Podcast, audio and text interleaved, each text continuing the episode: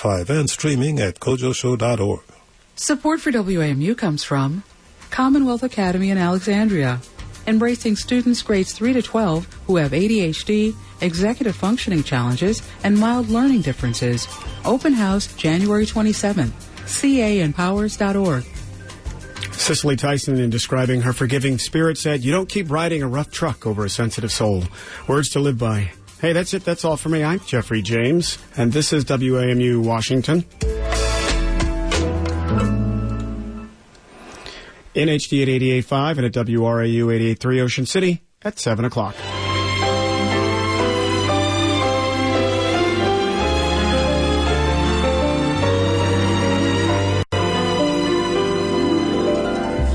It's Sunday, it's 7, and it's such a pleasure to welcome you to the big broadcast, Radio Theater from WAMU 88.5. Hi, everybody. I'm Murray Horwitz, and tonight we're celebrating the centennial of a star of radio, television, and the movies, the Oscar winning and Emmy nominated actor Donna Reed. We'll hear her equally at home in comedy on Screen Guild Theater paired with the man who'd be her co-Oscar winner a decade later, Frank Sinatra, and in a Down East drama on the Lux Radio Theater with Dana Andrews. Also on tap tonight, The Adventures of Philip Marlowe, Gunsmoke, The Halls of Ivy, Dragnet, and The Strange Dr. Weird. It's going to be a real workout for your imagination, so put away the cares and concerns of last week. It's over. And don't give a thought to what may happen beginning tomorrow. Instead, relax and open your ears here on your Sunday night oasis, the big broadcast.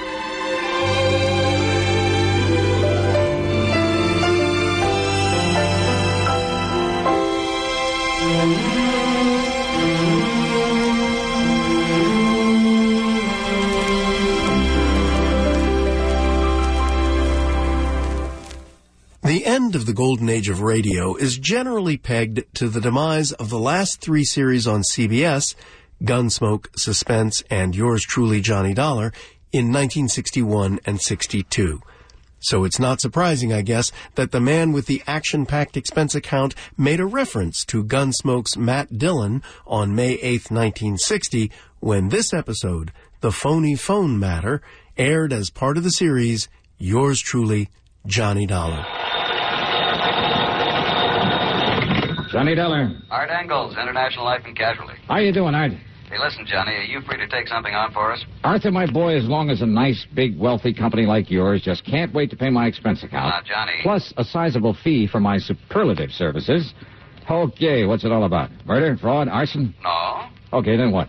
I don't know. Oh, you want me, but you don't know what for. That's right, yeah. Well, that's a switch. Actually, Johnny, it's one of our very important clients wants you. Art, that's not a switch. He has demanded that you and only you be sent over to see him. But he hasn't told you why. That's right. Uh-oh. Now, what do you mean by that? Well, I mean, the last time I took on one of those I don't know why matters, I got slugged, shot at, and thrown off a bridge. Well, now, Johnny. But uh, okay, Art. I'll run on over and see you.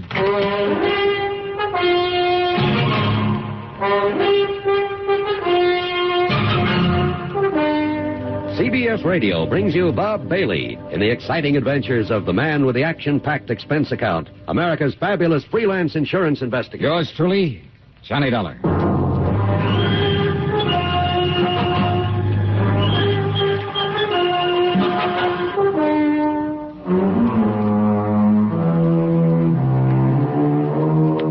Expense account submitted by Special Investigator Johnny Dollar to the International Life and Casualty Insurance Company, Hartford, Connecticut office.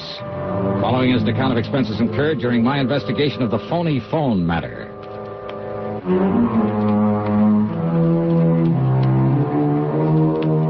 I don't really go for these vague assignments, but international has always paid off pretty well. So expense account item one, a dollar and a quarter for a taxi over to the office of Art Engels.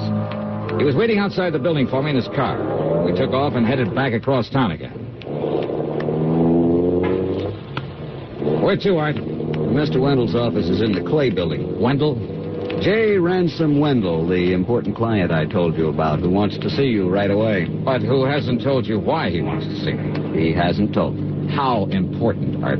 Well, he owns and runs the Crown Lithograph operation. Never heard of it. When he inherited that plant, it must have been, oh, 40 years ago. It was just a small outfit, not worth more than four or five hundred thousand. Oh, you call that small? And now it's worth millions. Then Wendell is loaded. He certainly is, John. And that means he carries a lot of insurance. One of our biggest accounts. Life insurance on himself. How much? Half a million. Wow. Insurance on his wife for the same figure. Policies on his home, his cars, plant, personnel. Well, I make no bones about it. Even if his calling for you is only to satisfy some sort of a whim, we can't afford to turn him down. Some sort of a whim? Yeah. You mean it could be? Yeah. Johnny, he's so used to having his own way. You know, because of all his money. Oh, wait now. Hold everything. Yeah. J.R. Wendell. Alimony Wendell? That is our boy. Married five, six, seven times? Add one. And always to some delectable dish he picked out of the chorus line of a nightclub on some Broadway show? That's the one, Johnny. Marries him, finds out all they want is his money, pays him off, then goes ahead and does the same thing all over again. Oh, brother. But according to the newspaper stories a couple of years ago, he swore he was through with those gold diggers, that he'd never again pay off another one of them. Mm-hmm. So what happened? What happens? Nine, ten months ago, he puts a ring on that dancer, Levon Laverne, Yikes. whereupon she promptly puts a ring in his nose and starts making the usual dent in his bank account. Oh, now you don't think his wanting to see me has anything to do with his trouble with this Levon Laverne? Oh, now, Art, I, I we'll want to soon find out, Johnny, because this is his office building.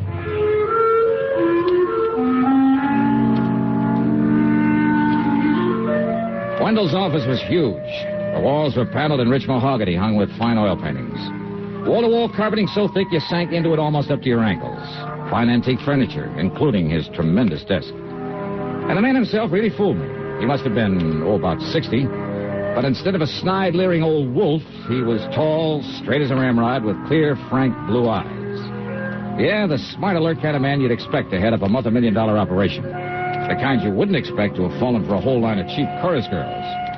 But then, of course, you never can tell. Yes, Mr. Engels, Mr. Dollar. It's my wife, Levon, that I'm concerned about. But since it has nothing whatsoever to do with her insurance at the moment. Well, now, Mr. Wendell. Engels, I'm much obliged to you for bringing Dollar to me. If I need you further, I'll let you know.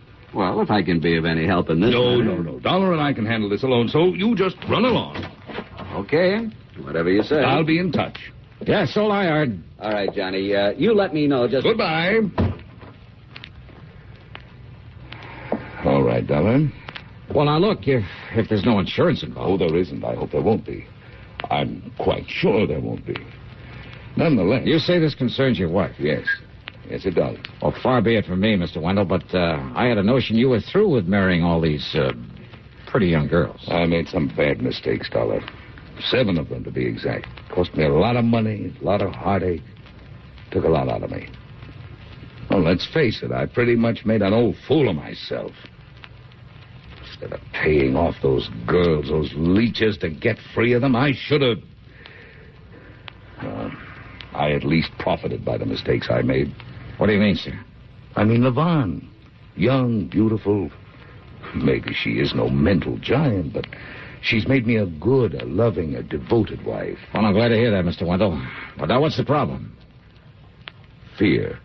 Fear. Yes, Levon's. But fear of what, sir? Fear, Mr. Dollar, of being murdered.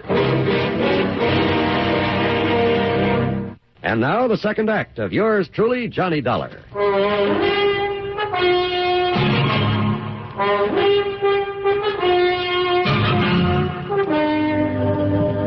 Now, wait, Mr. Wendell. Your wife, Levon, she's been threatened with murder. Threatened? No. I'm afraid I don't understand. But, Dollar, she's fearful that someone is going to kill her. It's been going on for several weeks now. Why? I don't know. All I know is that she's become terribly upset over this idea, this this fear. I called on you to see if you can determine for me if there are grounds for all this apprehension. What if she hasn't received any direct threats? She hasn't, at least none that I know of. Well, she says that she hasn't. Well, no, no, no, no. Something wait. has got into her, in, gotten her into this unfortunate state of mind. I, I don't know what it is. But I hope you can find out for me. Hey, you, you sure you shouldn't have called in a psychiatrist? Have one of those stupid money grubbing head shrinkers ask her a lot of silly questions? Oh, no, no, wait. Some of them are pretty good. Can do a lot of good in a situation No, like no, this. Dollar. Because I, I know Levon. I know what her reaction would be. She's nervous and upset enough about these fears as it is. But you, posing as an old friend, as our guest there at the lodge. Your lodge, Mr. Wendell? Yes, over on the Peekabuck River above Farmington. It's a little place we keep as a sort of retreat, a place to get away from it all. I see. When I left the house here in town a few minutes ago, I told Levon we'd meet her there for lunch and start the weekend a little early. We, huh? I told her you're an old friend. Uh, come east for a bit of a vacation. Oh, from where? Los Angeles, Hollywood. Ah. You are familiar with the West Coast, I hope. Oh, uh, enough to talk about it and tell us. Good. Well, then why don't we leave right away? Um, Mr. Wendell. We'll stop at your apartment so you can pick up some clothes, then we'll head on up to the lodge. Uh, Excuse me. But now look here, Yes, sir. I'm. Mr. Wendell? Miss Barker, have my car brought around, please. Yes, sir. I'll be gone until Monday. Have a pleasant weekend, Mr. Wendell. Thank you. Well, Well, I still don't quite understand what you expect me to do up there at your lodge. Dollar, I have known about you for years. I have great respect for your talents. Not only as a crime investigator, but because of your ability to deal with people. Get very close to them. Ah. People like your charming and beautiful wife, Mr. Wendell? Oh, no. I'm very serious, Dollar. You have a knack of inspiring confidence, of getting things out of people that. Well, you see, I follow the reports of your cases on the radio very closely. Yeah, well, I'm uh, convinced that you can be of more help than any psychiatrist could possibly. And uh, also, and let's be frank about this. Yes? That is, if your wife's fears are justified. Well, You also think I might be handy to have around as a bodyguard. Right? yes, Dollar, that's right. We drove over to my place and I packed a couple of bags. I also picked up the old faithful 38 caliber lemon squeezer. We drove east on Route 4 to Farmington, then north along the western side of the Peekabuck River, and finally east again on a private road. Meantime, as we drove along, I questioned Mr. Wendell further. No, Dollar, I can think of no one who might want to harm her, of whom she ought to be worried or afraid. Well, there must be some basis for this fear of hers. of course, before I met Levon and married her, when she was dancing in nightclubs, and I'm afraid not always the better ones. Well, a lot of those joints are run by racketeers. Yes. Her contacts in those days were not always with the best of people. Ah, something to work on, isn't it? Ah, but now here we are. You like my little place? Oh. Do you call this little? We like it because it doesn't require any servants, and we can. Hey, what's the matter? Well, nothing. Only it's well after noon, and I don't see Levine's car anywhere. Well, maybe she's been here and left to do some shopping or something. Come along, Dollar. Let's go in and see. Well, I suppose ten rooms is rather small to a man like Mr. Wendell. But I didn't have much chance to look around because of his concern over his wife. He went through the motions of pouring a couple of drinks. I, I just don't understand this, Dollar. It, it's almost one o'clock. She's always on time. Will you excuse me? I, I'm going to see if something's held up at home.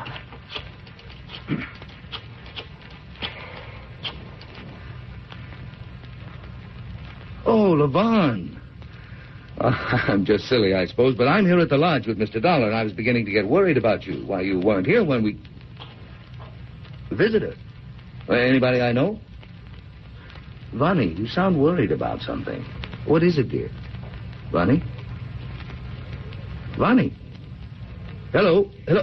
Hello? What's wrong, Mr. Vonnie, that sound I heard, what was it? Hello? Hello? Vonnie, Vonnie, what is it? What? What? All right, now, Mr. Wendell, what happened?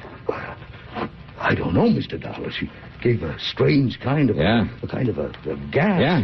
I believe she dropped the telephone. There was a thump, a heavy thump. Okay.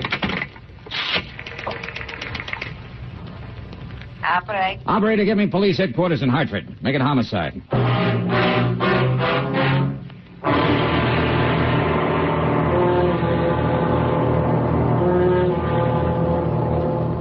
Now, back to yours truly, Johnny Dollar, and the phony phone matter. By the time we got back to Wendell's home in Hartford, the police were there, Lieutenant Billy Walker in charge. The body of Levon Wendell lay sprawled on the floor next to a sofa. The telephone had fallen to the floor beside her. One of Walker's men was dusting it for prints. Another, obviously the medic, had removed a rather gruesome looking knife from the middle of her back.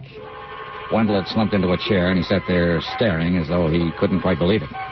His face was white, and he kept clenching and unclenching his hands with such force I was sure his palms were bleeding. The only sound he made was an occasional half-smothered sob.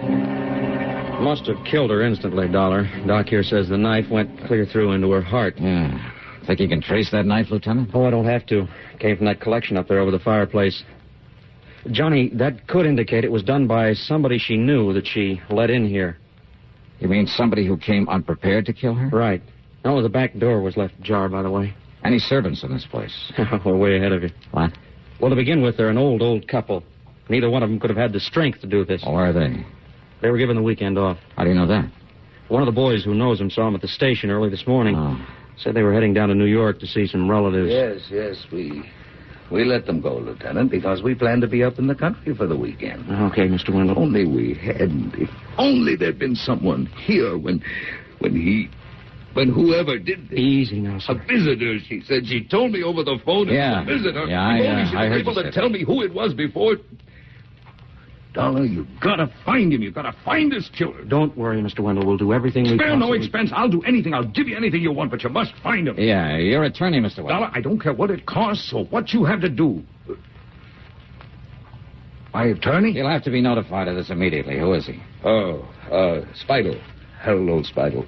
I'll, I'll, I'll take care of it as soon as I can pull myself together. Now, look, you can't be of any help at the moment, so why don't you just sit down and, uh, better still pour yourself a drink. A drink? Yeah, do you good. Go ahead.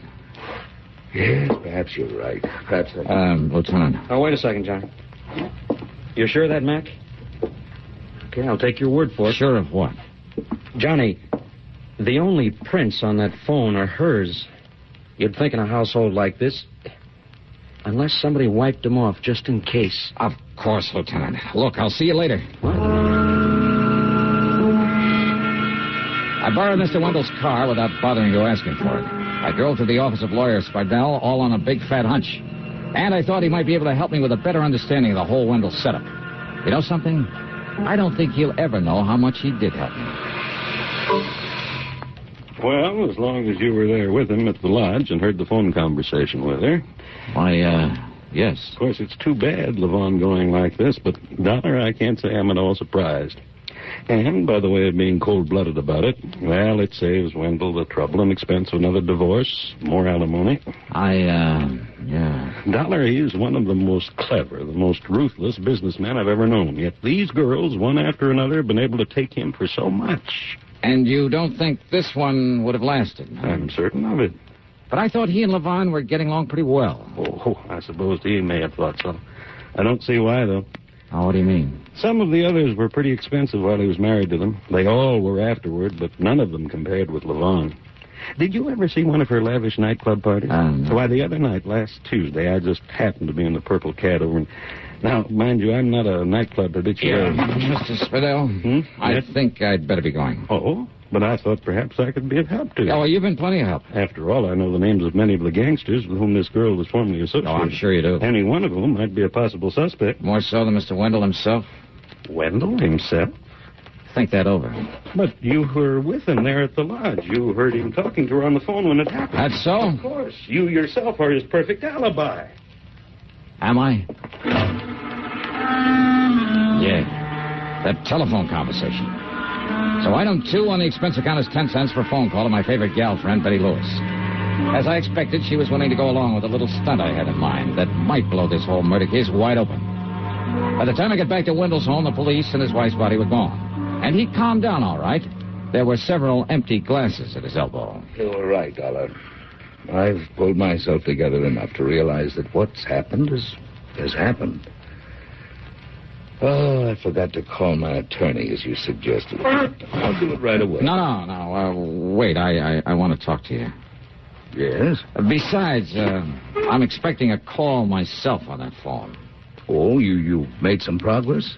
Yeah, um, quite a bit, I think. Well, good. Uh, I understand that as a businessman, you're pretty ruthless. Perhaps. But sometimes that quality is quite necessary in business. Oh, when the competition gets pretty rough, huh? That's right. Well, what if the competition's a bunch of girls? Uh, the girls you keep getting married to. What? It seems to me you said that if you had any sense, instead of paying off these gals of yours, you should have. You should have what, Mr. Wendell? Got them out of your way by murdering them? What are you talking about, Dollar? Oh, poor, nervous Levon, all upset. Didn't keep her away from the nightlife, though, did it? And you knew it. Doesn't sound nervous upset to me. What- And what you know, you- that phone conversation there at your lodge was pretty smart. Will you please start making sense, Oh, Dollar? I, I was pretty dumb. I should have realized you couldn't have dialed this number from up here. Uh, uh, just a minute. Sorry, I want to get this call. Dollar! Hello? Hi, hon. This is Betty. Yeah, this is Johnny Dollar. Oh, then it is for you. Now, do I gotta hang up and leave you with an empty line the way you said I should? Yes. Oh, gee. Yes. Okay. Bye, sweet. Yes, I'm alone here. What? I'll give you 500 if your info is accurate. What is it, Mr. Dollar? No, no, 500 is the limit. Unless you're willing to appear and testify in court. Okay, then it's a thousand. Come on over here and I'll give it to you. If you can give me enough facts right now to prove you were here. What goes on there, Dollar? Oh, you actually saw him, huh? Uh, through which window? Yeah? Side of the room? Yeah, I can see it from here. Who are you talking And to? you actually saw him take the knife from his collection over the. Yeah? Yeah. Uh, then he what? The back door? I got it. His own car, huh? Well, sure, to his office in time to meet me there. Hang up that phone, Dollar. Uh, excuse me, I've. Hang uh, it up. Yeah, sure. So somebody saw me. Somebody saw me kill her. But when that informer comes here to collect the money you promised Mr. Wendell. Dollar, he's going to get exactly what you're going to get. A bullet in the head. You see this gun? Uh, now, Mr. Wendell, my name isn't Matt Dillon. What? But if you think you can outdraw me.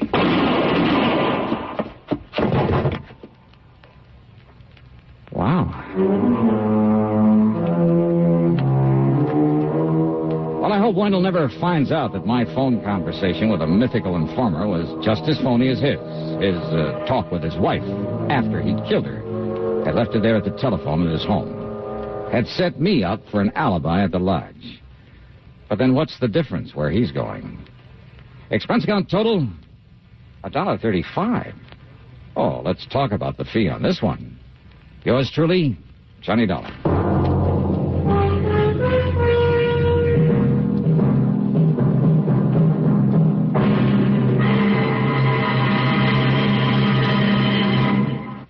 Now, here is our star to tell you about next week's program. Next week, one of my ever-loving gals comes into the case. And believe me, things get complicated.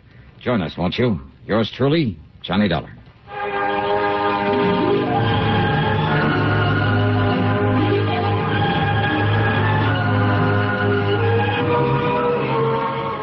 Yours truly, Johnny Dollar, starring Bob Bailey, originates in Hollywood and is written, produced, and directed by Jack Johnstone. Heard in our cast were Virginia Gregg, Harry Bartell, Marvin Miller, Dick Crenna, and Lou Merrill. Be sure to join us next week, same time and station, for another exciting story of yours truly, Johnny Dollar. This is John Wald speaking.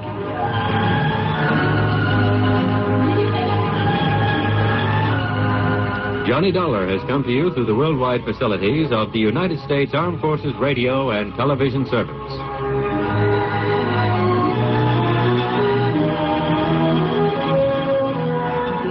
Yours truly, Johnny Dollar. The episode called The Phony Phone Matter from the spring of 1960 and from the big broadcast on WAMU 88.5. I'm Murray Horwitz. I don't know why I'm such a sucker for the odd little program called The Strange Dr. Weird. Maybe it's because it could have just as easily been called The Weird Doctor Strange. In any case, this 15 minute macabre series, a spin off in some ways of The Mysterious Traveler and a ripoff in others of Inner Sanctum Mysteries, well, it captivates me. Partly because it had to cram a lot into just a few minutes, it tends to be generally more gruesome than those other shows. See what you think of it. We're going to hear an episode that we're pretty sure is from January 9th, 1945. It's called Murder Ship, and it comes from the Mutual Network and the strange Dr. Weird. The Strange Dr. Weird.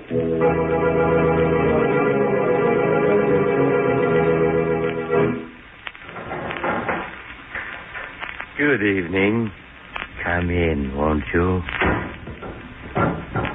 Why, what's the matter? You seem a bit nervous. Perhaps the cemetery outside this house has upset you. But there are things far worse than cemeteries. For instance, a ship at sea. A ship doomed by fate. As in the story I want to tell you tonight. A story I call Murder Ship.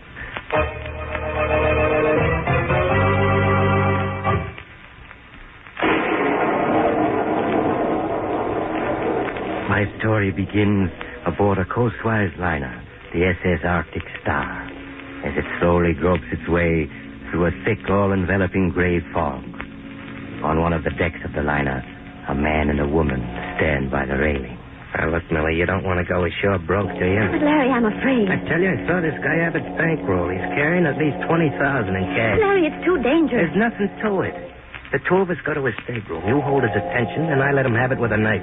When we dock two hours from now, you and me just walk off the ship with the other 500 passengers. We'll be on a train to New York with 20 G's in our pockets before they even discover the body. Larry, I have a feeling that we'll be caught. Please give it up. All right? That's the way you want it? Then you and I are through. You don't mean that, do you? I do. Unless you pull this job with me. All right, Larry. I'll do whatever you say.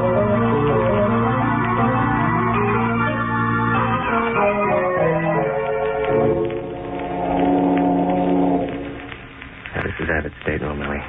Don't forget what you're supposed to do. I won't. Hello, Mr. Abbott. May we come in? Why, yes, of course, Mr. Sanders. How are you, Mrs. Sanders? Quite well, thank you. Larry and I would like you to have a drink with us before we dock. Why, I'd like to very much, but I haven't Oh, much. surely you can spare a few minutes. Well, if you put it that way, I guess. Are you stabbed me? Is he? Is he? Yeah. Well, where's that bankroll his? Ah, here it is. Look at the size of it. And let's see. Larry, let's get out of here. Nine, ten, twelve, fourteen, sixteen, Oh, Larry, please. eighteen, twenty, twenty-one. A little over twenty-one thousand. Well, Millie, was it worth the risk? Oh, yes, yes, only let's get out of here. I have a feeling that something... Larry! Larry, what's happened? Felt like a collision with another ship. Come on, let's get up on deck. Larry, what's wrong? Don't seem to be able to open this door. But it's the only way out of here. It's jammed. Maybe I can break it down. Uh, oh, yo, it's too solid. If we don't get out of here, we'll go down with the ship. We'll drown. If we yell, someone will hear us and break the door down with an Yes. axe. Help! Help! What's that? Help! We're in stateroom D7. The door's stuck. Help!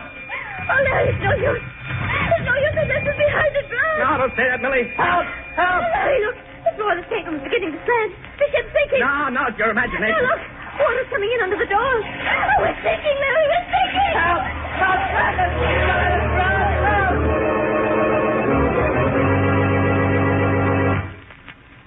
Dr. Weird's mystery will be continued shortly. Say, by the way, Doctor, is mystery your sole pleasure? Young man, what could be more pleasant than mystery? Well, music, for instance. That's Music, why, of course. Have you ever heard my clanking of chains? Uh, Doctor, I'm afraid you've got me wrong. I mean the kind of music men hum or whistle when they feel on top of the world. And, gentlemen, one of the many things that give you that tip-top feeling is the pleasure of being well dressed. Perfect taste is the criterion. And in hats, there's nothing smarter than an Adam. From stem to stern, your Adam hat gives off that look of quality. You see quality in the carefully molded shape, and in the richness of the genuine all fur felt, and in the subtle color shade. Next time you pass an Adam hat store or authorized dealer, stop in and try on an Adam. Once you see and wear an Adam hat, you'll agree that today, as before, Adam is one of America's outstanding hat values. Now, the uh, good Dr. Weird.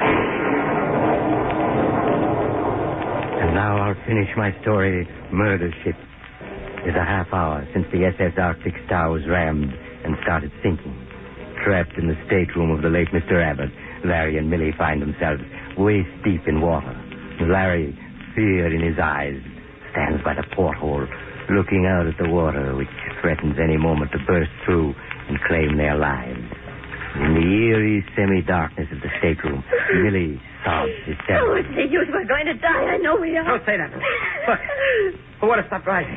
Fred must have closed the ventilator grating.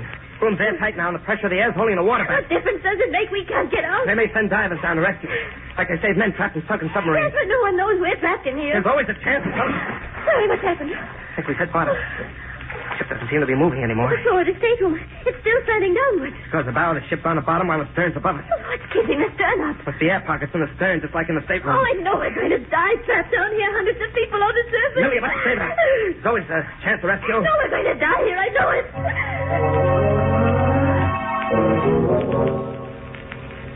How long have we been trapped in here, Larry? About five hours. I'll be glad when it's over. We're dead. Can't stand. What is it? I thought I saw something go past the porthole. Porthole? Let me see. Millie, there's a diver out there. Does he see you?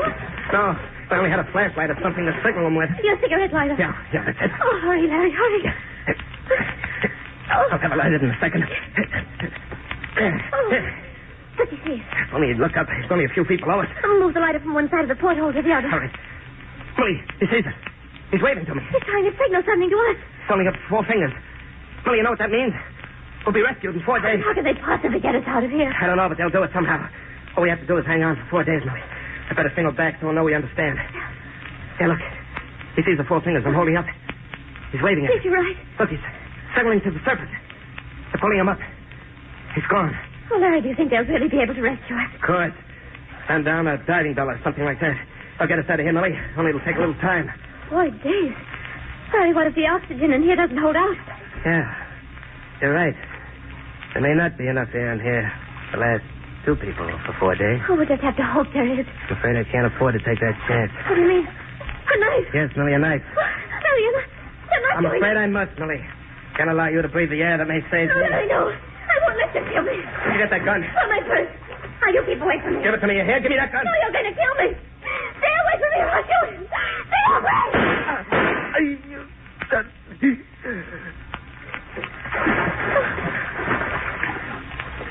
Larry. Larry, I, I didn't want to shoot you. You made me do it, Larry. You... Oh, now I'm alone. All alone, hundreds of feet under the surface. Larry. Larry, don't look at me like that. Larry, please don't stare at me like that. Larry, stop staring at me. I can't stand it here any longer. I've got to get out of here. The porthole. I'll leave through the porthole. I, I won't stay here with you another minute. As soon as I open this portal. Oh, I can't open it. It's stuck. Oh, I've got to find something to open it with. I, I've got to find something to open it with.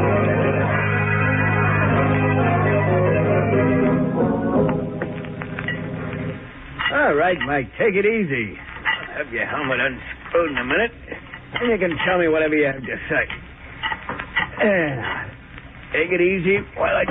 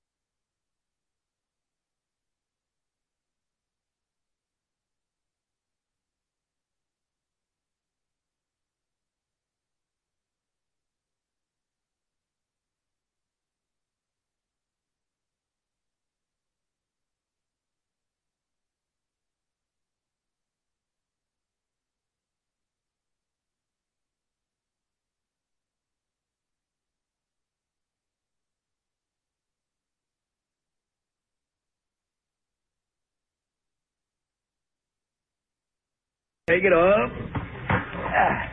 Looks like most of us for your partner, though, as usual. Thanks, Ab. How's lobstering? I've seen it worse. Hey, Joe, Mail. For me? Hey, I'm very popular fella, huh? Yeah. Joe Sanger. Joe Sanger. Oh, a farm magazine. Ah, thanks. Very good. Wait a minute, there's more. Joe Sanger. Mr. Joe Sanger. Joe Sanger, Esquire. That's me, too. At least I got a bill. Holy smoke, what have I got for a partner anyway? Me? Who you think? Hey, Hod, look at this one in the magazine. I raised my family on walnuts, says Leroy Helton. Nuts, huh? No, walnuts. That's something, eh? I thought you were a turkey man, Joe. No, I'm through with turkeys. Turkeys you got to feed. But these walnuts, they just drop off and you reach. Just like that, huh? A dime in every walnut. Yeah, sure. No, no, no. These things you got I to... hate to disturb a millionaire, but we've still got to eat. Oh, sure. I almost forget the groceries. I get them, Hod. I'll see you down at the dock. I've got a couple of... Oh, hello, Ann. Oh, hello, Hod. Ah, wait a minute. Don't run away. Breaking our engagement isn't going to start a feud, is it? No, I, I don't see why it should. Still friends? Still friends, Hod. Then we still got that date tonight, huh? Date? Yeah, this is Friday, remember? We were going to dinner. Oh, I'm sorry, Hod, but I'll have to work tomorrow. Did you change your job? Why, no, why? Why, nothing. Only when you made the date originally, you had to work just the same. All right, we've got a date then. But just as friends, nothing more. Promise? Absolutely. Talk about nothing but the weather. Seven o'clock? Okay, Hod. I, I'll be ready.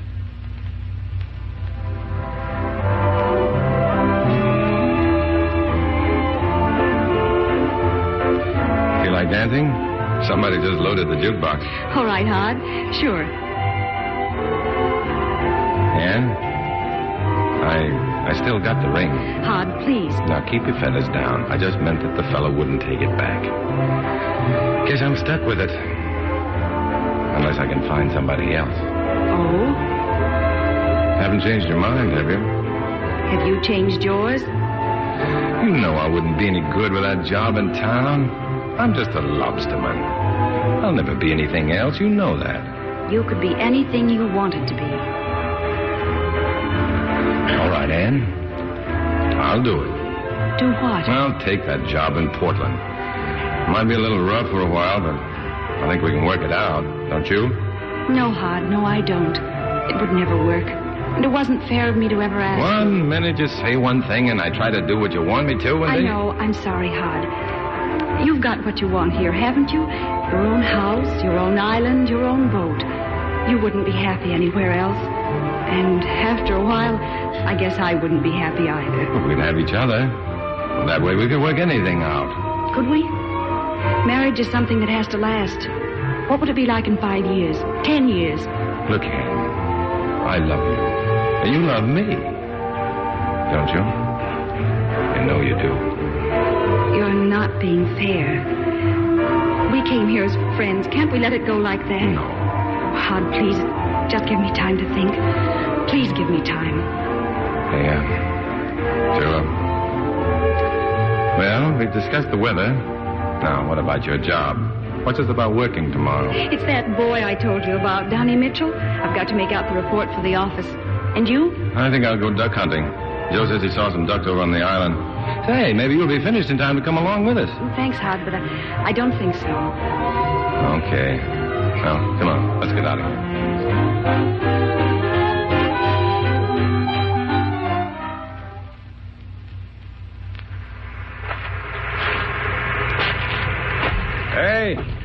How's the duck hunting? They're all gone now. I knew somebody'd scare them more. I've been watching you. That was tough luck. But you did a good job of hunting. What'd you scare them for? Now, wait a minute. Don't hang it on to me. They were just feeding out. Maybe they'll come back. A lot of good that'll do me. I only had two shells. This your island? Yeah. Oh, don't worry. You're welcome to come here. Aren't you the new fellow at Mary McKay's? Yeah, the state kid. I'm Hod Stillwell. How'd you get over here? Rode out in a skiff. How'd you learn to handle a gun like that? My Uncle My taught me. He used to take me gunning. Uncle My? Well, it wouldn't be Captain My Mitchell. Used to be down to Port Clyde, would it? What if it is? Oh, nothing. I just mentioned it. My name's Mitchell, too. Donnie Mitchell. I thought there might be a connection. You know, I went to the banks a couple of seasons with Captain My. You did? Oh, some years ago. I knew your pa, too. Say, he was a pretty good man with a gun, wasn't he? Uncle and my pa's one of the finest shots in the county. I tried to tell Farmer Elkins that. I guess nobody recollects my pa no more. Now, where'd you get an idea like that? Plenty of people around here remember your pa. You ought to talk to my partner, Joe Sanger. He and your paw were shipmates once. Sanger? Oh, Portuguese, huh? Yeah, why? I don't like Portuguese. Oh, now listen, kid. Your pa, or your Uncle Ma either. They wouldn't let anybody tell them about a fellow. They always went and found out for themselves. Yeah? I gotta be going. I got some chores to do. Time you roll back to the mainland, to be kind of late for chores, isn't it? What chores can wait? I ain't a dog and I ain't no horse. Now, hold on, hold on. Here. I got a couple of nice ducks here. You can use them. What do you want for 'em? Nothing. I I just thought maybe Mrs. McKay wouldn't worry so much about the chores if, well, a couple of nice birds are a couple of nice birds. Okay, I'll take 'em. Well, I'll be seeing ya. yeah. Oh, and thank you. Come back again sometime. We'll talk about your paw and your Uncle Ma. sure. And thanks again.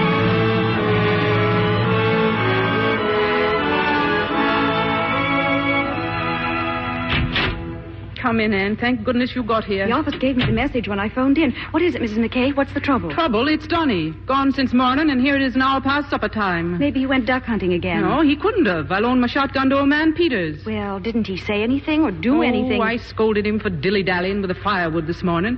Then when I went out to call him for dinner, there was the wood saw broke clean in two and him gone. You don't suppose something's happened to him? I've supposed everything. When he didn't come in for dinner, I thought sure he'd made my supper. If it's all right with you, Anne, I'm going to call the state troopers.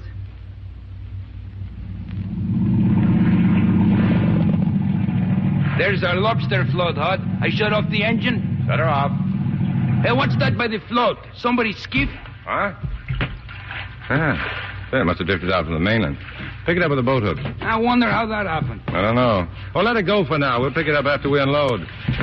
We got anything left in this float? I look. I think we leave a few lobsters from last time.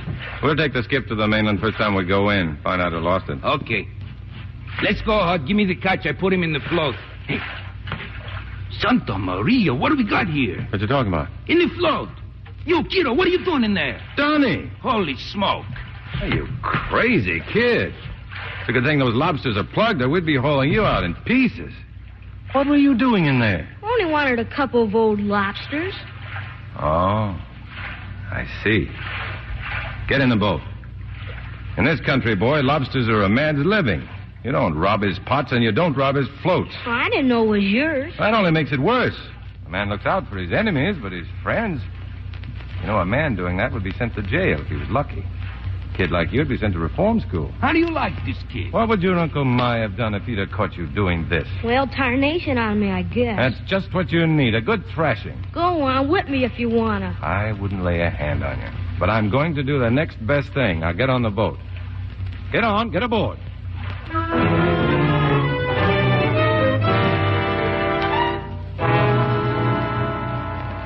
Just don't stand there. Where have you been? I said, where have you been? He's been with me, Mary. Oh, that's small comfort. Well, come in. We've even got the state police looking for you. Donnie, you're soaking wet. Hello, Ann. Yeah, he's wet. Had a little accident. He fell in the water. That's a sure way to get wet. Well, I'd, I'd better call the police and tell them he's safe. As for you, young man, you kite yourself upstairs and get out of those clothes before you catch pneumonia. Go on now, get. Yes, ma'am. Lots of problems to raising a child, aren't there, Mary? Child, he's got the brain of a giant. He can think of more ways to devil a person. Oh, He wasn't trying to devil you, Mary. He's afraid. Afraid of what? He's afraid of you. He told me the whole story about breaking that saw. He told me it was an accident. I believe it was. Well? Well, he stayed away all day because he was just plain afraid to face up and tell you about it. It was only a saw. I know, but I guess it seemed pretty important to him. He's he's awfully sensitive, Mary. He hasn't had things very easy. It takes patience with a kid like that. Well, patience ain't my long suit. With kids, I either want to hit 'em or lick or put my arms around 'em. He hasn't had any supper now, has he? Come to think of it, neither have I. Well, no more trouble for two and for one. Come on in the kitchen. Well, now that everything's all right again, I think I'll be driving back to Belport. Oh, I'm sorry I dragged you down here for nothing, but thanks, Anne. Good night. Night. Do you have to go back right away? Well, it's a long drive. Yeah. Well, I'll look up.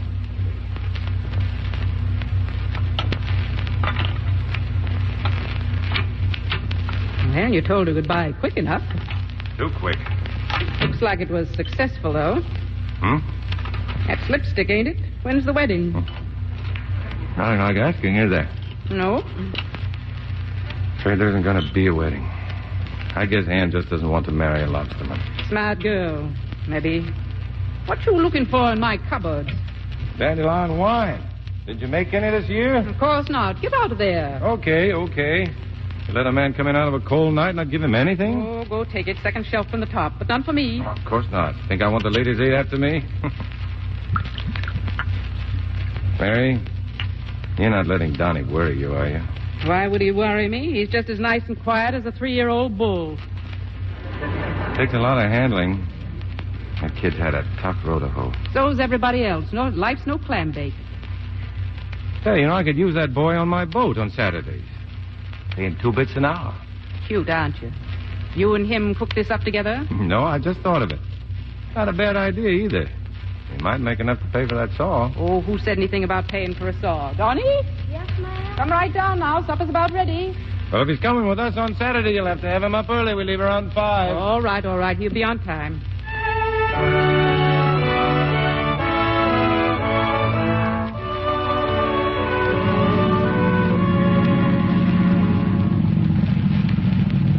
Well, kid, how do you like lobstering? I sure like it fine, huh? Ah, some business. Wake up in the middle of the night, break your back all day. Hey, kiddo, you lobstering or fishing? Well, Hod said I could fish for a while. Think you'll be able to go with us again next week, Donnie? Oh, sure.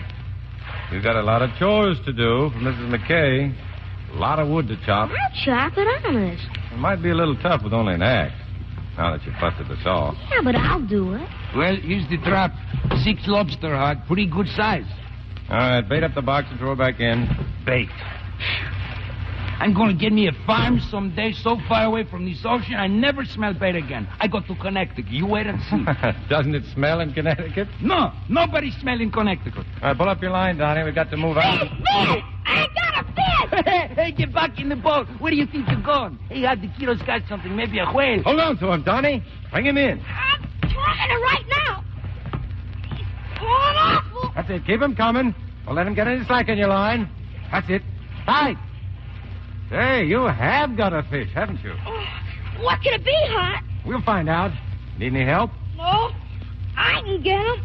I hope. Shark, maybe, eh? No, huh? I don't think so. He's running more like a halibut. He won't give. Keep at him, Donnie. Keep him coming.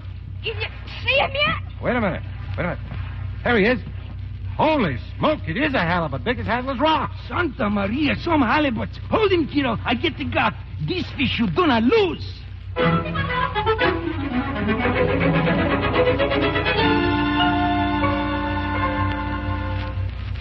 Well, here's your money, Hod. The lobsters plus the halibut. $57.80. Pretty good day. Not bad. Hmm, mighty fine halibut.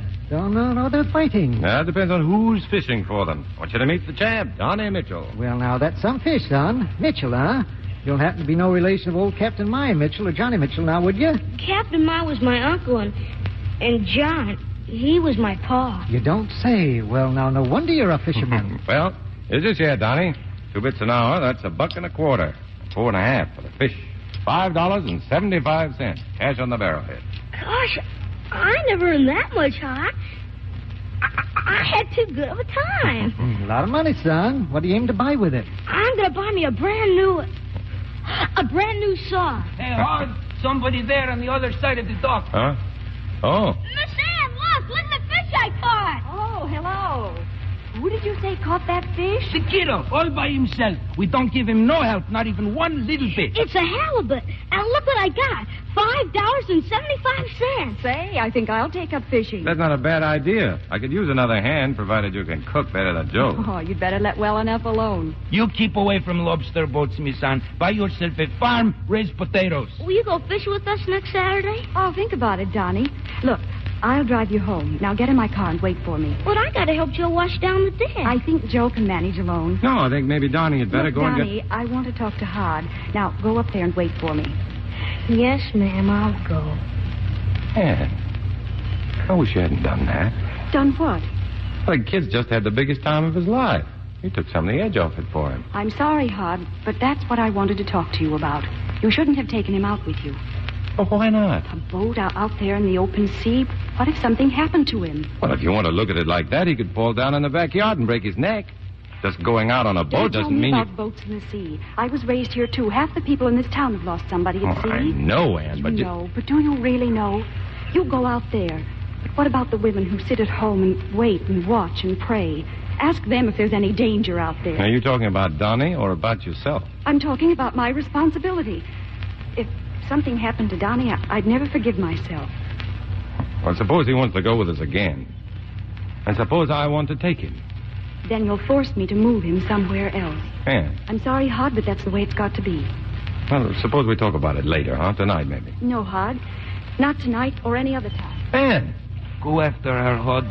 I clean up everything. No. I'm through going after her, Joe. Well, I guess that's that.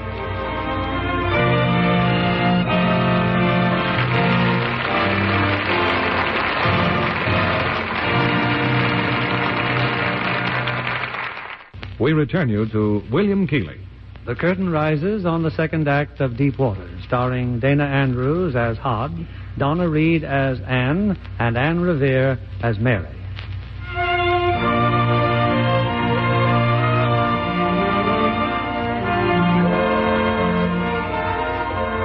It's the following morning, and the lobster boat's tied up on Hod Stillwell's Island. On the rickety dock, Joe's mending the traps, but well aware of his approaching visitor. Hello, kiddo. How you? I'm fine. Hey, how come you're all way out over here? How come you're not in church, eh? How come you ain't? Me? Six o'clock I am there. Don't you worry about Joe. Church doesn't start till ten. What do you mean? We got six o'clock mass, seven o'clock mass, eight o'clock. We we got plenty mass. Oh, the other church, huh? What you doing, Joe? Oh, fixing up the lobster traps. All the time gotta fix up the traps. You take Joe's advice, kiddo. You want to be a fisherman? Don't do it. You get yourself a nice farm. Come here. You see this magazine? I show you something. You see this? Huh? Oh. Raise minks. Minks? That's what it says, don't it? Find fortune in fabulous furs. Something, eh? I'd rather fish. You don't read what it says. This fella here, he sell you mama mink and papa mink for one hundred dollar. I like fishing better. Okay. Now look, when baby mink grow up, they make calls. See, like caught on pretty girl in a magazine. I don't like girls. Okay, don't look at the girl. Just look at the coat. You know how much that coat cost? $6,000, he says. Think of that. Gee, that's more than a lobster boat. Yeah, yeah, you betcha. Don't be surprised if one day Joe is a very rich mink man. Joe. Oh, hi, Art. Oh, hello, Donnie. How's that coming, Joe? They're coming. That's a mighty fine house you got there, Hod. Yeah. Hey, Joe, come on, step on it. Hod, I got something to ask you. Well? Well, I figured that... Well, I just thought... Well, look, you and Joe living here alone, I figured. Figured what? well, was I here every day, I could do the chores for you and work for you in the boat every day. Move in with us? Well, well, yeah, sure. Um, sorry, Donnie, I couldn't do that. Well, Mrs. McKay wouldn't mind. I already paid her for the saw. No, I, I'm sorry, I, I just couldn't do it. Here, Joe, I'll give you a hand. School's out in a couple of weeks. Could I work for you steady all summer? Hey, that's a good idea. Huh? The kiddo maybe. Never you mind the idea. Let's go, Joe. We're going out. I'm sorry, Donnie. Going out now, lobstering? You heard me. Wasn't I all right yesterday? Yesterday, you said I was your partner. Oh, that was yesterday, kid. Something's happened. Well, we'll have to break up the partnership. The lobsters aren't running so good these days. I gotta cut down. I'll bet that Miss Freeman. I'll bet that No, she she had nothing to do with it. Free that stern line, Joe. Let's come off. I'm sorry, kiddo. Besides, minks is much better. Believe me. They don't want me either. Okay, I'll get out of here. I'll run away again.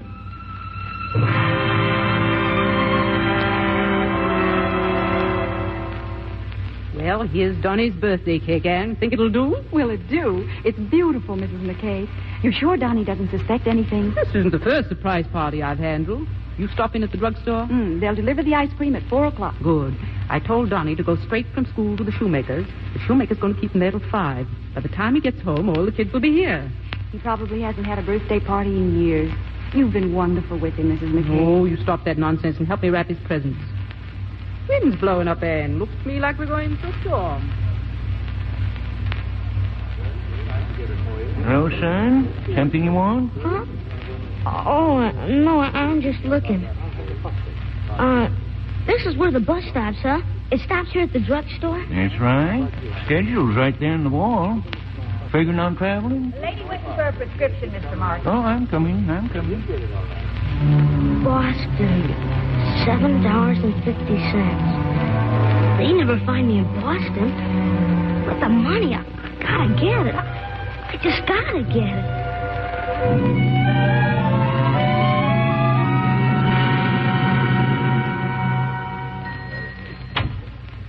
Yes, sir. What can I do for you? I I got something to sell. We buy, sell, trade anything, son. Best little swap shop in the country. This uh this camera. Huh? Let me see that.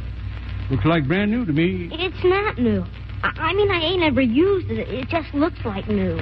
You see something you want to trade for it? I want to sell it for seven dollars and fifty cents. But that's what they get for this sort of camera, brand new. Why, they got some just like this over in Martin's drugstore. How much can I get? Give you four dollars. But I gotta have seven fifty. Sorry, boy. Couldn't come out on it at that price. Okay, I'll, I'll take four then. Here you are. One, two, three, four.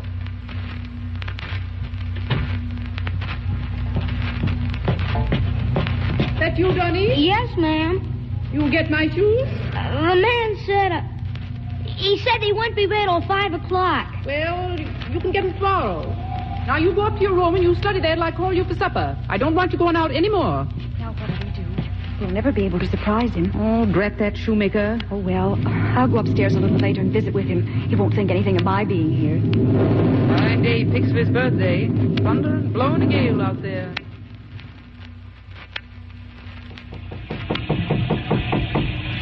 May I come in, Donnie? It's Anne Freeman, Donnie. I just dropped by to see if you. Donnie? Are you hiding, Donnie? He isn't here, Mrs. McKay. What do you mean he isn't there? Well, he must have gone out after all. Maybe he went for your shoes. I told him to stay in his room. Maybe he's up in the attic. Donnie? Donnie, where are you?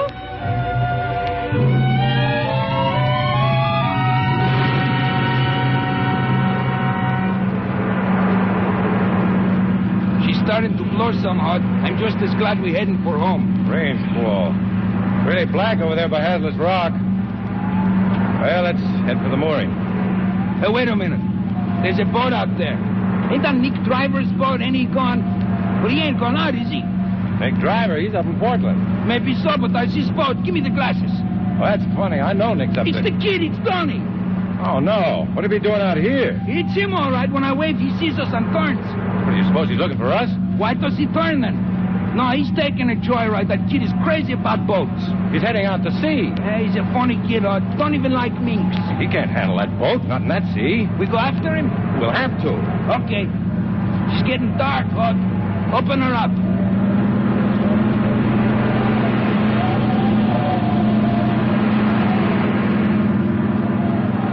I lost sight of him. I can't see him. Turn on the spotlight.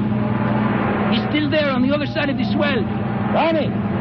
Donnie! Save your breath. Too much sea, too much wind. He's heading straight for Hazlitt's Rock. Oh, that crazy kid. He hasn't got a chance out there. Donnie! Hod, look. The boat, he turned over. He capsized. Grab a line, quick. He's still there, Hod, hanging on to the boat. Here, take the wheel. Swing this turn around as close as you can to him. Don't let the sea take you under those rocks. I try, Hod, I try. Start swinging. We get close enough to throw him a line before he's pulled under. We Hang on, Hod. She's awful rough. pull her around, broadside. Broadside! Donnie! We'll throw you a line! Watch the wave, Hod. I'm throwing the line, Donnie! Now! Do good, Hod, good. Catch hold with both hands! Both hands! Right! We're going on the rocks, Hod. Give him more gas! Oh, we bust up for sure. Hang on, Donnie! Bring your hard throw to starboard! You got a hold! Just another minute! We're swamping, Hod. Another wave like that and... Hang on to the wheel, I got him!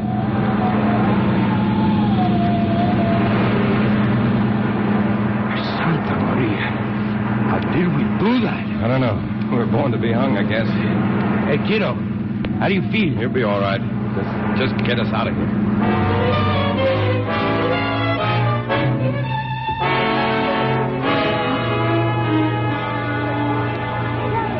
He's coming, Mrs. McKay. Look out the window. That's Donnie, all right. With Hod and Joe Sanger. Yes. And a fine birthday party. Well, let him in. Hey, we brought you something. Get in here, Donnie. So, he was with you, Hod. Yeah, again. He's drenched. Fill in the water. Every time you do that, you get wet. I, I don't get it. It started out as a surprise party for your birthday. For me? Better get back to the dining room, kid. Donnie will be there in a minute. Only first he's got to get out of those clothes. You heard me, Donnie, now. Upstairs before you get pneumonia. Gosh, Hod. Well, this is quite a setting to walk into after what's happened. That's what I want to know. What has happened? Yeah. I'm afraid he stole Nick Driver's boat. He capsized off Haddle's Rock.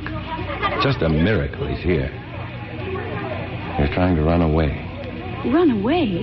Where? No, I don't know. Boston, out of the state. What difference does that make? The important thing is he'll keep right on doing it unless something's done. Like what? Look, Ann. Donnie is a fisherman's kid. He's got fishing in his blood. And you bring him here to a fishing town where all he sees is boats and then put up a sign, keep off.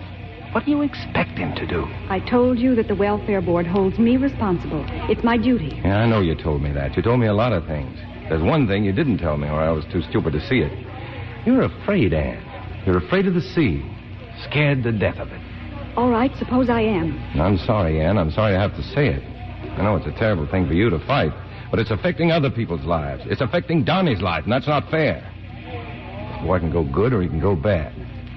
It's up to you to make the decision. Well, There's nothing more to be said, Hod. I'll tell him happy birthday for me.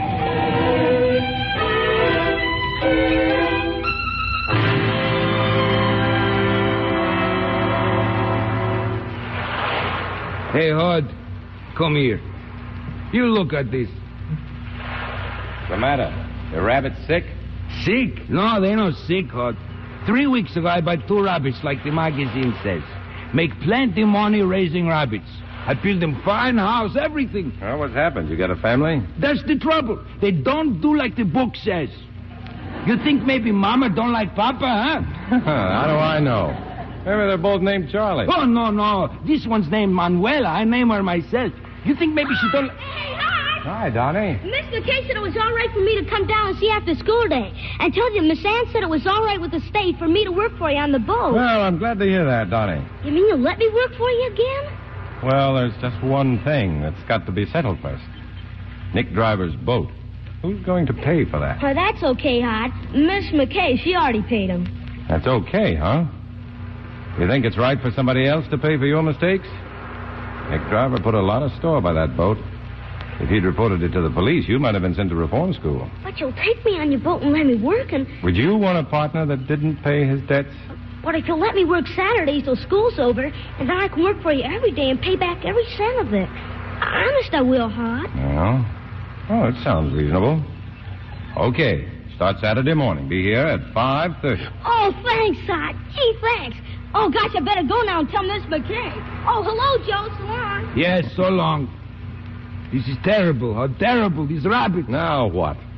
You're right, Hod. They both named Charlie. Miss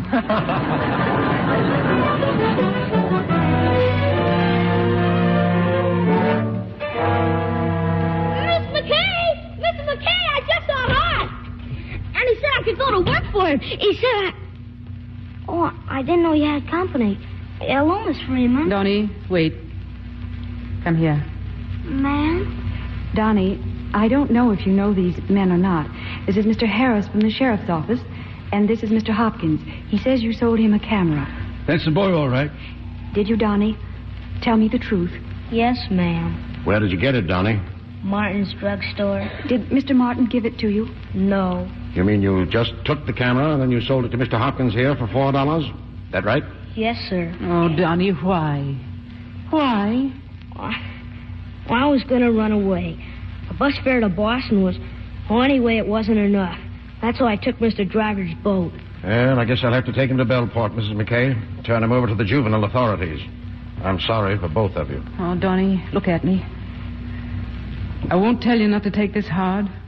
It's bitter hard. Just as we were beginning to understand each other. He'll have to go. You know he does, Miss Freeman. I'll do all that I can to help you, Donnie. Remember that. Don't tell Hod. But Hod'll want to help us. Don't tell him, please. Promise you won't tell Hod. I promise. Don't tell him. Don't tell him. All right, Donnie. We won't tell Hod. I promise.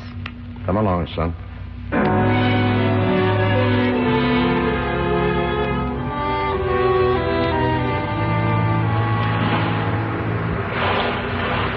Hey, Hod, you stopped in the post office before. Any mail? Yeah. I got a letter from the kid. He's out of town. Donnie out of town? Yeah. He's in Ferriston. What he says, Hod? Yeah, his writing looks more like chicken tracks, but he says the state shifted him to a farm in Ferriston. Shifted, but why? Well, so long as he's on farm, that is good. Maybe he find a job for me. Hey, listen to this. I wanted you to know why I couldn't be there on Saturday. It's kind of lonesome here on the farm. I don't get to go out much. Tell Joe hello. Yeah, tell Joe hello. Eh, that's good, yeah. The kid is okay, huh? I don't know. You know, it's funny. He's leaving like that. And this address, Box 317 Ferriston. He doesn't even say who he's with. He's a kid. He don't think. Hey, where are you taking us? We're cutting around to the Cape. Let's head for Bellport. Bellport? What do we do there? I want to find out something. And I think maybe the answer's in Bellport. She's right in there, Mr. Stillwell. You got a caller, Anne. Hod, what are you doing in Bellport? I wanted to see you, Anne. Donnie was supposed to come to work for me last Saturday, and he didn't show up. Oh? Well, I, I know Mrs. McKay's gone to Portland for a while, visiting her brother. Well, you'd think the kid would, uh, would have said something if he was going to leave town. Or maybe he just forgot. I don't think so. You see, I got a letter this morning from Donnie. He isn't in Portland. He says he's on a farm outside Ferriston. That's right, Hod. He is. Well, what's the mystery? Who's he staying with? I'd like to see him. He didn't tell you? No, but you're responsible for him. You've told me that often enough. So you must have put him there. Now, where is he? I can't tell you, Hod. You can't? Or you won't? I promised that I wouldn't. Promised who? I thought when you decided to let Donnie come and work for me on the boat that you'd beaten this fear of yours. I guess you haven't. All right. You said you'd take him away, so now you have. Hod, I didn't, please. You've got to believe me. That had nothing to do with it. Well, where is he, Anne? I just can't tell you. Okay. I'll have to find out my own way. Hod, wait a minute. I know you don't believe me, but I've told you everything I can. Now, I'm warning you. If you keep on, you're only going to hurt the boy. The kid's not happy where he is. I could tell that from the letter. I'm going to find him, Anne, and don't you try and stop me. Hod.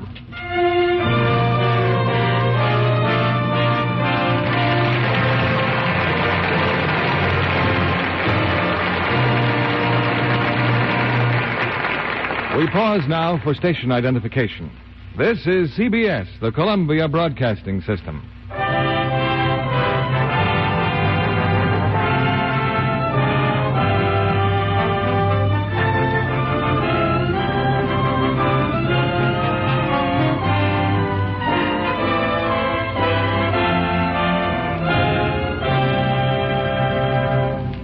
Three of Deep Waters, starring Dana Andrews as Hod, Donna Reed as Anne, and Anne Revere as Mary.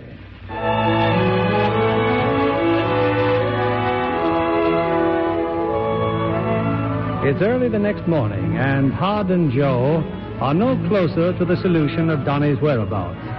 But there's one man who may be able to help them Josh Hovey, the shipbuilder. Come in, boys. Come in. Now, ain't this nourishing? I ain't seen you fellas in a dog's age. Well, what can I do for you? You very important political man, George. I think maybe you help more than me. What's up, Joe? You want to run for mayor? I thought all you was interested in was a farm. Oh, you bet. Pretty quick now. You see, I get far. Josh, do you suppose you could use your connections to find out who holds a post office box in Ferriston? Post office box, Ferriston? Yeah. I want the name of the family holding box 317. 317. Uh, Jenny, get me the post office in Ferriston. Let's see now. That'd be uh, Bill Murray. Hurry, Jenny. You didn't fall for one of them matrimonial ads, did you, Hod? Here, Joe, have a cigar. You bet. You take one too, Hod. You can give to me later. Well, this uh, box number, it's, it's supposed to be a farm, Josh. Only a farm wouldn't have an R, would it would have an RFD route, not a box number, wouldn't it? Well, yeah, yeah, I think it would. Well, find out right now. Hello, Bill. Yep, Josh Hovey. Oh, I'm still alive, I guess. Say, uh, Bill, uh, do you know offhand who rents box 317? Uh, 17. What? no. no, it's not for me, just for a friend. I sure will, Bill. Thanks a lot. Wow. What's so funny? Box 317. That's the state reform school. Reform school? Oh. Josh, do you remember Johnny Mitchell? Johnny? Well, sure. We shipped with him, didn't we, Joe? On old My Mitchell schooner, the Emily T. Well, Johnny's boy is in that reform school. I want you to help me get him out. Well, now. It's kind of a tall order, Hod. What'd you do with him if we did get him out? Adopt him. Adopt him? Do you want to help us? You know better than to ask that, of course. Do everything I can. May take time, boys. I'll drop by the island and let you know what happens. Thanks.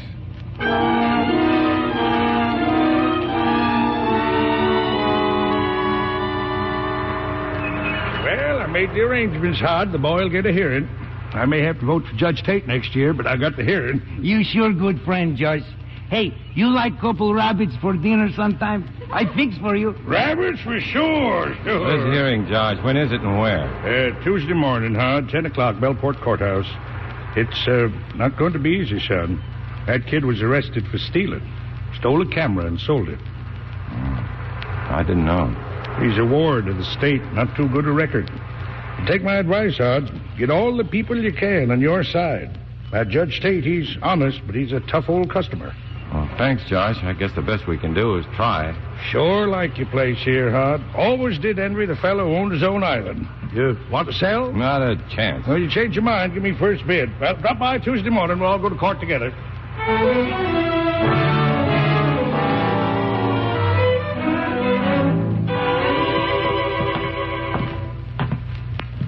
This here's his courtroom, Hod. Might as well sit down and wait. I wonder where Joe is. He's been gone now almost an hour. I'm not worried about Joe.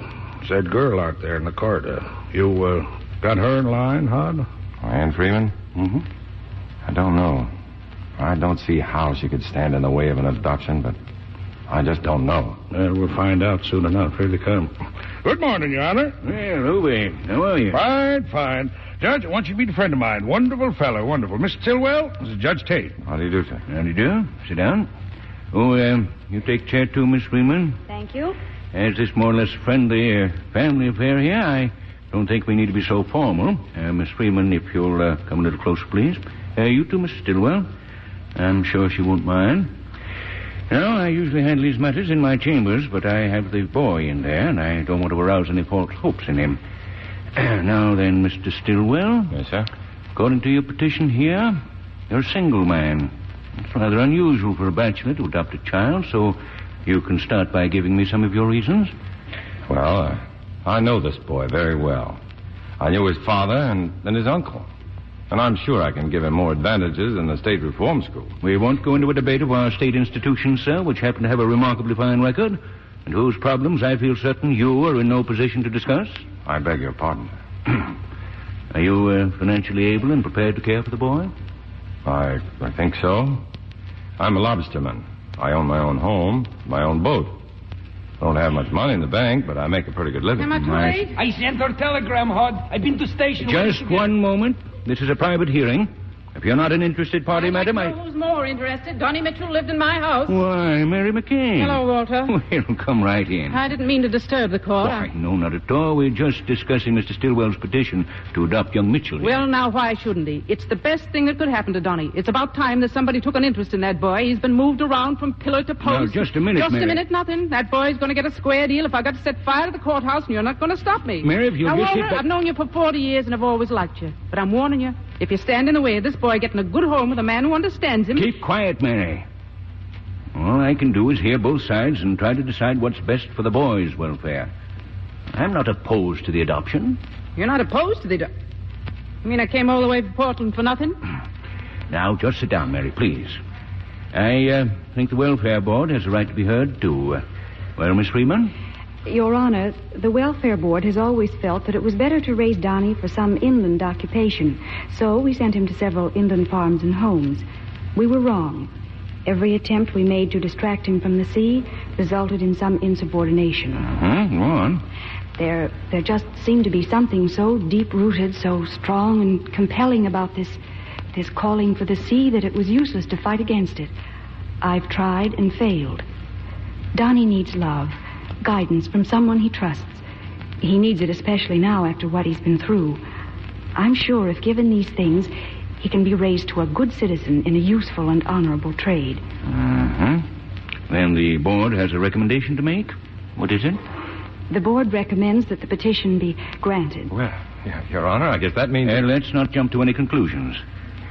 I'm in complete sympathy with your views, but I have a very grave responsibility. Before I can make any decision, I must know what the boy's feelings are. Come in, son. Come in. Well, nothing to be frightened of now. You know these people.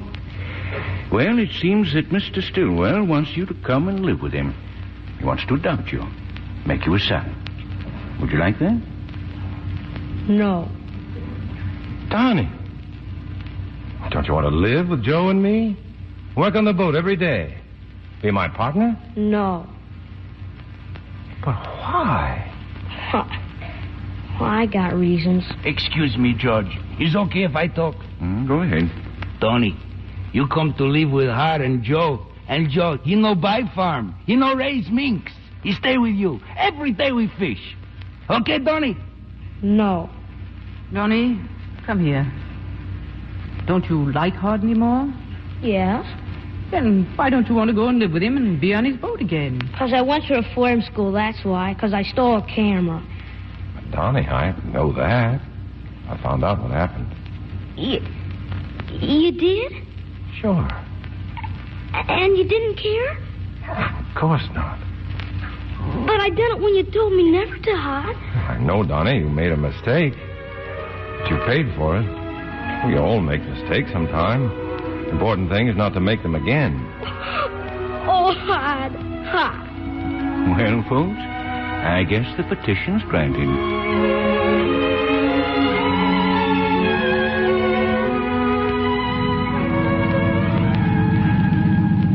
Test off, Joe. Okay, where are we heading? Home, of course. Well, Donnie, there's the wheel. Take us home. Yes, sir. But, Miss Freeman, I mean, uh, ain't we got one too many passengers? Better get used to it, Joe. I'm joining the crew. Santa Maria! Alas! Santa Maria, you're not kidding. Hey, cast off the stern line, Joe. Okay, skipper. Okay.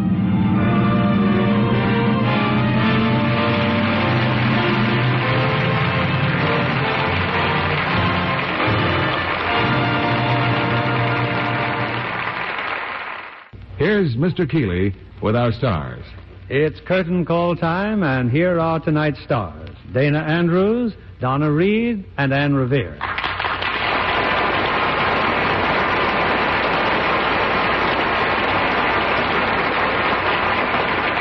Congratulations, to you all on a fine performance. Thank you very much. You know, Bill, Dana is a perfect example of typecasting when he plays a seagoing man. Yes, I've heard that he has salt water in his veins. Well, everyone in my house certainly loves the water. We seem to spend every spare moment on the boat. What sort of a boat do you have, Dana? A sailboat, a ketch, the Valihai. Oh, she's a lovely thing. Like a beautiful woman. And seaworthy. With some women are not. How large a craft is she, Dana? Oh, this is 80 feet. Sleeps 18, so when my four children get aboard, that's about the right size. Exactly what is a ketch? Well, it's a fore and aft rig craft with a large mainmast and a smaller mast aft, but forward of the rudder post, of course. Oh, well, now we know.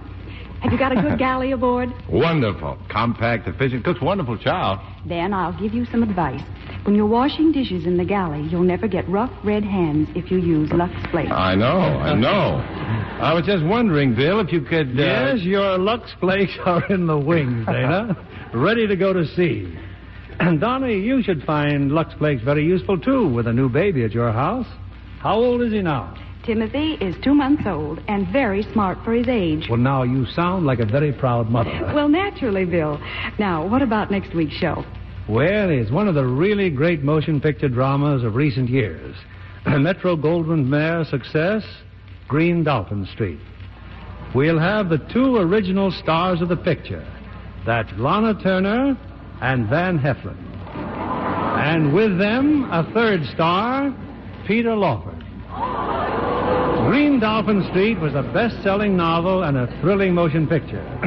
so, with such stars as Lana Turner, Van Heflin, and Peter Lawford, we have an attraction you'll all enjoy next Monday night. You can't miss with that one, Bill. Good night. Good night, and thank you.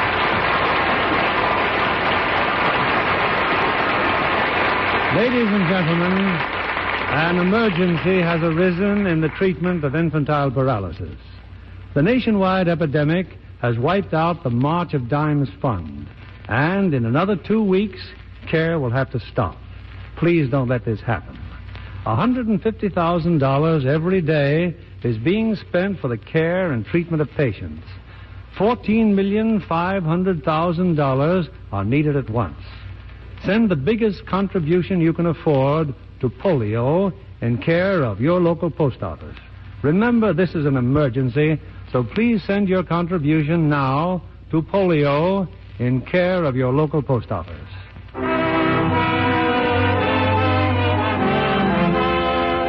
Lever Brothers Company, the makers of Lux Flakes, join me in inviting you to be with us again next Monday evening when the Lux Radio Theater presents Lana Turner, Van Heflin, and Peter Lawford in Green Dolphin Street. This is William Keighley saying good night to you from Hollywood.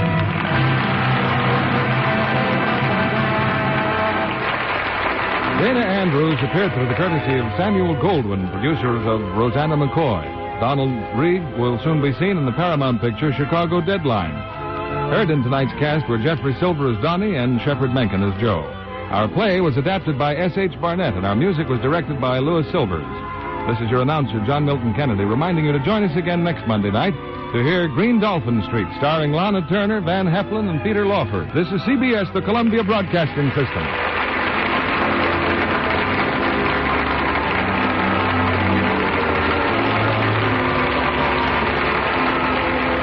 Donna and Dana. Sorry, I couldn't resist. Donna Reed, whose 100th birthday would have been this coming Wednesday, and Dana Andrews, starring in the Lux Radio Theater version of Deep Waters. It brings us almost to the end of the big broadcast tonight. We want to acknowledge another star's birthday, one that occurred 10 days ago. On January 17, 1927, Eartha Mae Keith was born in a place called North, South Carolina. Really. She went on to international fame as Eartha Kitt, and one of her first radio hits came in 1953 with a French language tune written by André Hornez and Henri Betti, later with an English lyric by Jerry Seelen. Recorded for RCA Victor Records, here is Eartha Kitt, who passed away in 2008, with Henri René's orchestra and C'est si bon. For co-producer Jill Arold Bailey and audio engineer Douglas Bell, this is Murray Horwitz. Thanks for listening. Have a great week, and please join us here next Sunday. Good night, everybody.